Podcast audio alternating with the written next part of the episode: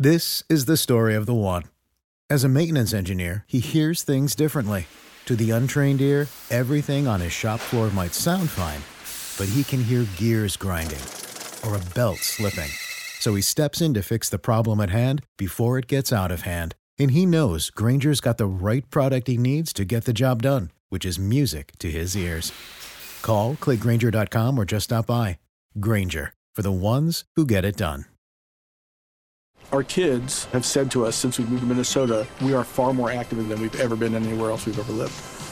Moving to Minnesota opened up a lot of doors for us. Just this overall sense of community, of values that, you know, Minnesotans have. It's a real accepting, loving community, especially with two young kids. See what makes Minnesota the star of the North. New residents share why they love calling it home at exploreminnesota.com slash live. Wednesdays with Walton coming up here on Scoops with DannyMac.com. Are you currently sideways with the IRS? Years of unfiled tax returns keeping you up at night?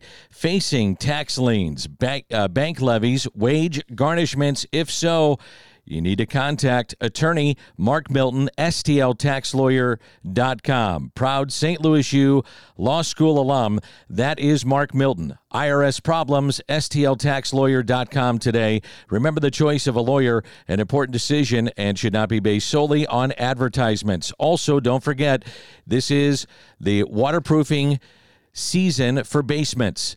Stratum Structural Systems. Stratum Structural Systems. StratumRepair.com. Tell them I sent you. They'll take care of you, and that is StratumRepair.com. Wednesdays with Walton on Scoops with Danny Mac. And let's say good afternoon to Brian Walton. Hello, Brian. How are you? Doing great, Dan. It's a pleasure to speak with you as always. It's always a pleasure to visit with you. And there's a ton on the site as you have come back from uh, the Arizona Fall League. And if uh, you want to get caught up at thecardinalnation.com on what's happening with the top prospects of the St. Louis Cardinals, now is the time to do it at thecardinalnation.com with those top prospects. I love your in his own words. And you've got a series up with a number of the very good prospects of the Cardinals. And I want to jump into the first one that caught my attention, and that was Masyn Winn.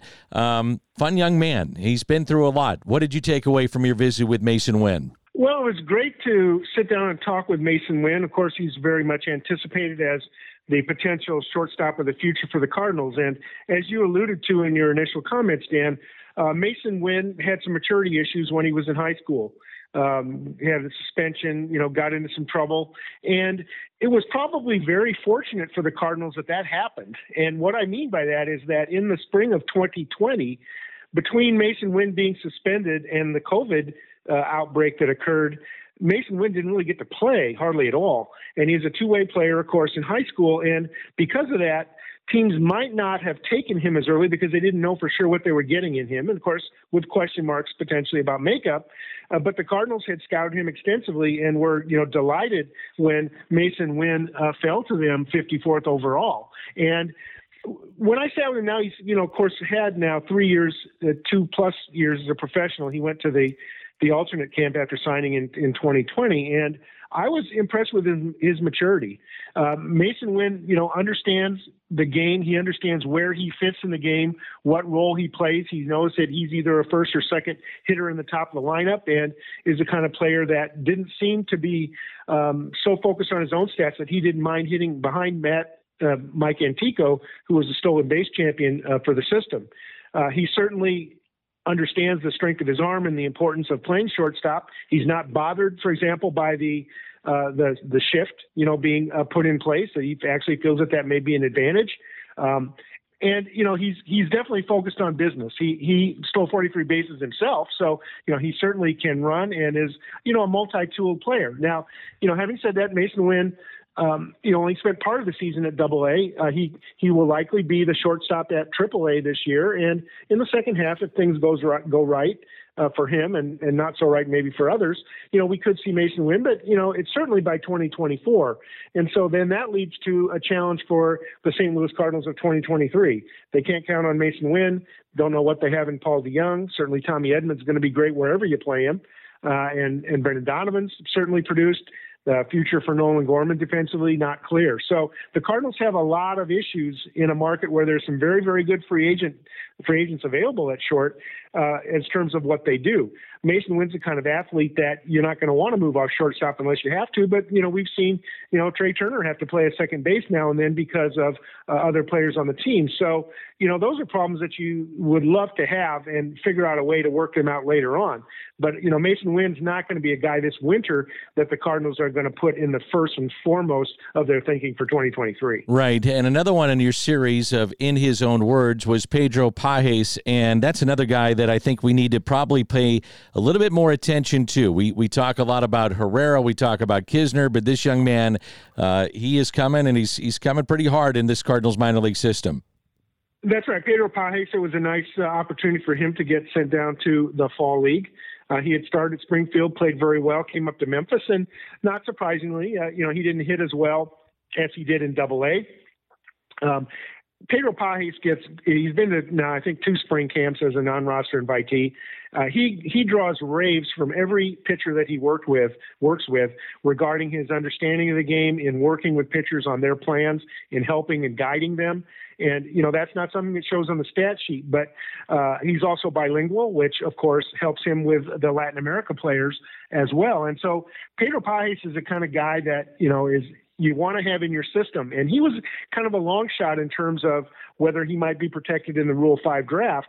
But um, I guess the feeling was, you know, he didn't hit particularly well Pages in the AFL. Wasn't bad, uh, but wasn't such that he's probably viewed as being major league ready today. But I could easily see Pages and Ivan Herrera, you know, sharing the catching duties in AAA Memphis this year, and maybe the Cardinals will, uh, you know, avoid bringing in the MLB veteran type uh, with that kind of catching depth in the system, assuming that Pages is still around. We've seen uh, teams across Major League Baseball, they've had to cut ties uh, with guys that uh, y- you've heard about. Certainly, Delvin Perez would be one that uh, the Cardinals uh, had a high draft choice on him. He fell in the draft.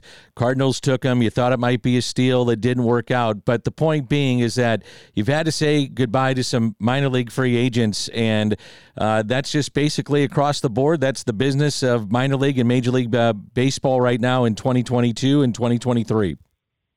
Yeah, Cardinals. Uh, there were 16 players uh, that left the Cardinals organization uh, as minor league free agents. Of course, you know we know on the major league side it's Quintana and, and Dickerson, but 16 players on the minor league side, and they're guys that we've heard of and talked about in in the context of St. Louis. You know, the Zach McAllisters and the T.J. McFarlands, who were brought in from the outside, the Cory Spangenbergs. But but then there are also some players who have come up through the system, uh, like a Brady Whalen, first baseman, and just you know didn't advance uh, quickly enough. So it's Delvin Perez, as you know we've talked about, was a first round pick and defensively, you know, was exceptional, but never you know, really showed enough consistency with the bat.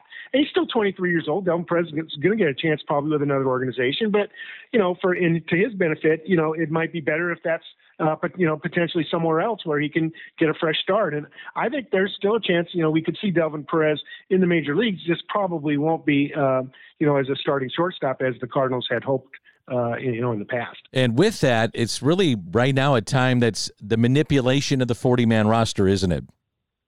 Yeah, it really is. And the Cardinals, you know, of course, uh, outrighted, which means to take off the 40 man roster, uh, two players a couple weeks ago, Kodi Whitley, the pitcher, and um, Kramer Robertson, an infielder. And then in the meantime, the Cardinals, you know, made a trade with the Indians. Uh, Jose Fermin, who's an infielder in their system, uh, became available, and the Cardinals were willing to spend a 40 man roster spot on Fermin. Uh, he's a 23 year old that uh, played at AAA last year. Uh, very good eye at the plate. Uh, walks and strikeouts almost in balance. Uh, hasn't shown a lot of power, but you know is a very very good defender. Can play multiple positions.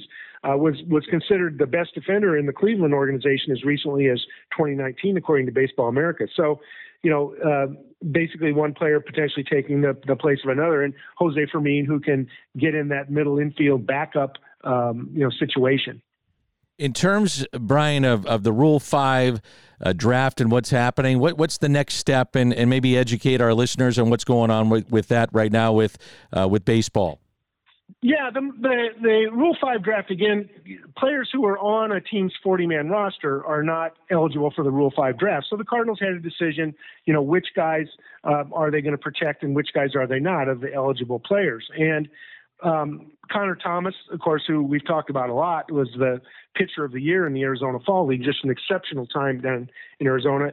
He was a, a very obvious addition to the 40 man roster, but the Cardinals uh, chose not to add several others. And what that means is, while they will likely protect him at the AAA level, an organization that might want one of these players could in fact select them in the Rule 5 draft. And if they stayed on their major league roster the whole season, and that's the catch, the whole next season, then they could stay in that organization. But if they um, cannot stick in the major leagues, then they get returned to their to their previous owner. So uh, Pedro Pages, the guy we talked about, who will be eligible for the Rule 5 draft.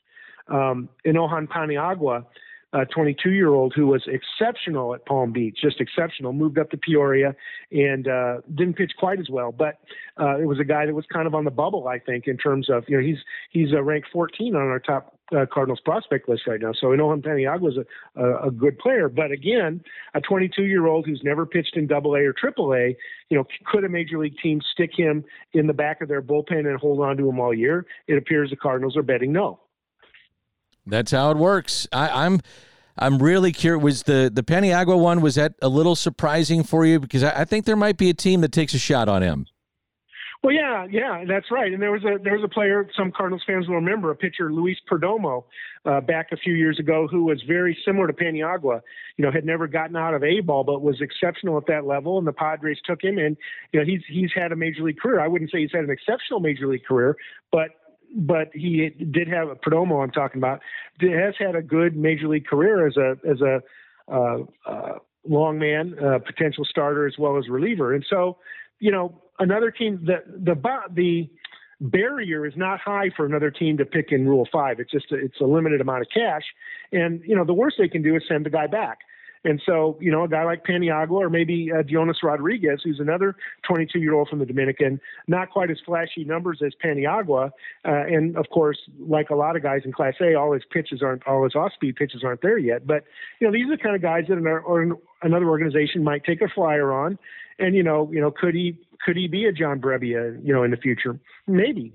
And uh, you know, but the Cardinals will also be looking. You know, they by not having their own 40-man roster full, that means the Cardinals are also eligible to go into the Rule Five draft and take a look and see what other organizations might have available. So, you know, it behooved them to not fill up the 40-man roster completely at this time. And of course, you know, players could be non-tenders. There's been a lot of rumors about whether Alex Reyes is going to be offered a contract for next year, and we'll know that very soon. And and as well as several others that could be taken off the 40-man uh, or trades that are made where you know multiple players, more players off the 40 man might go the other direction than back.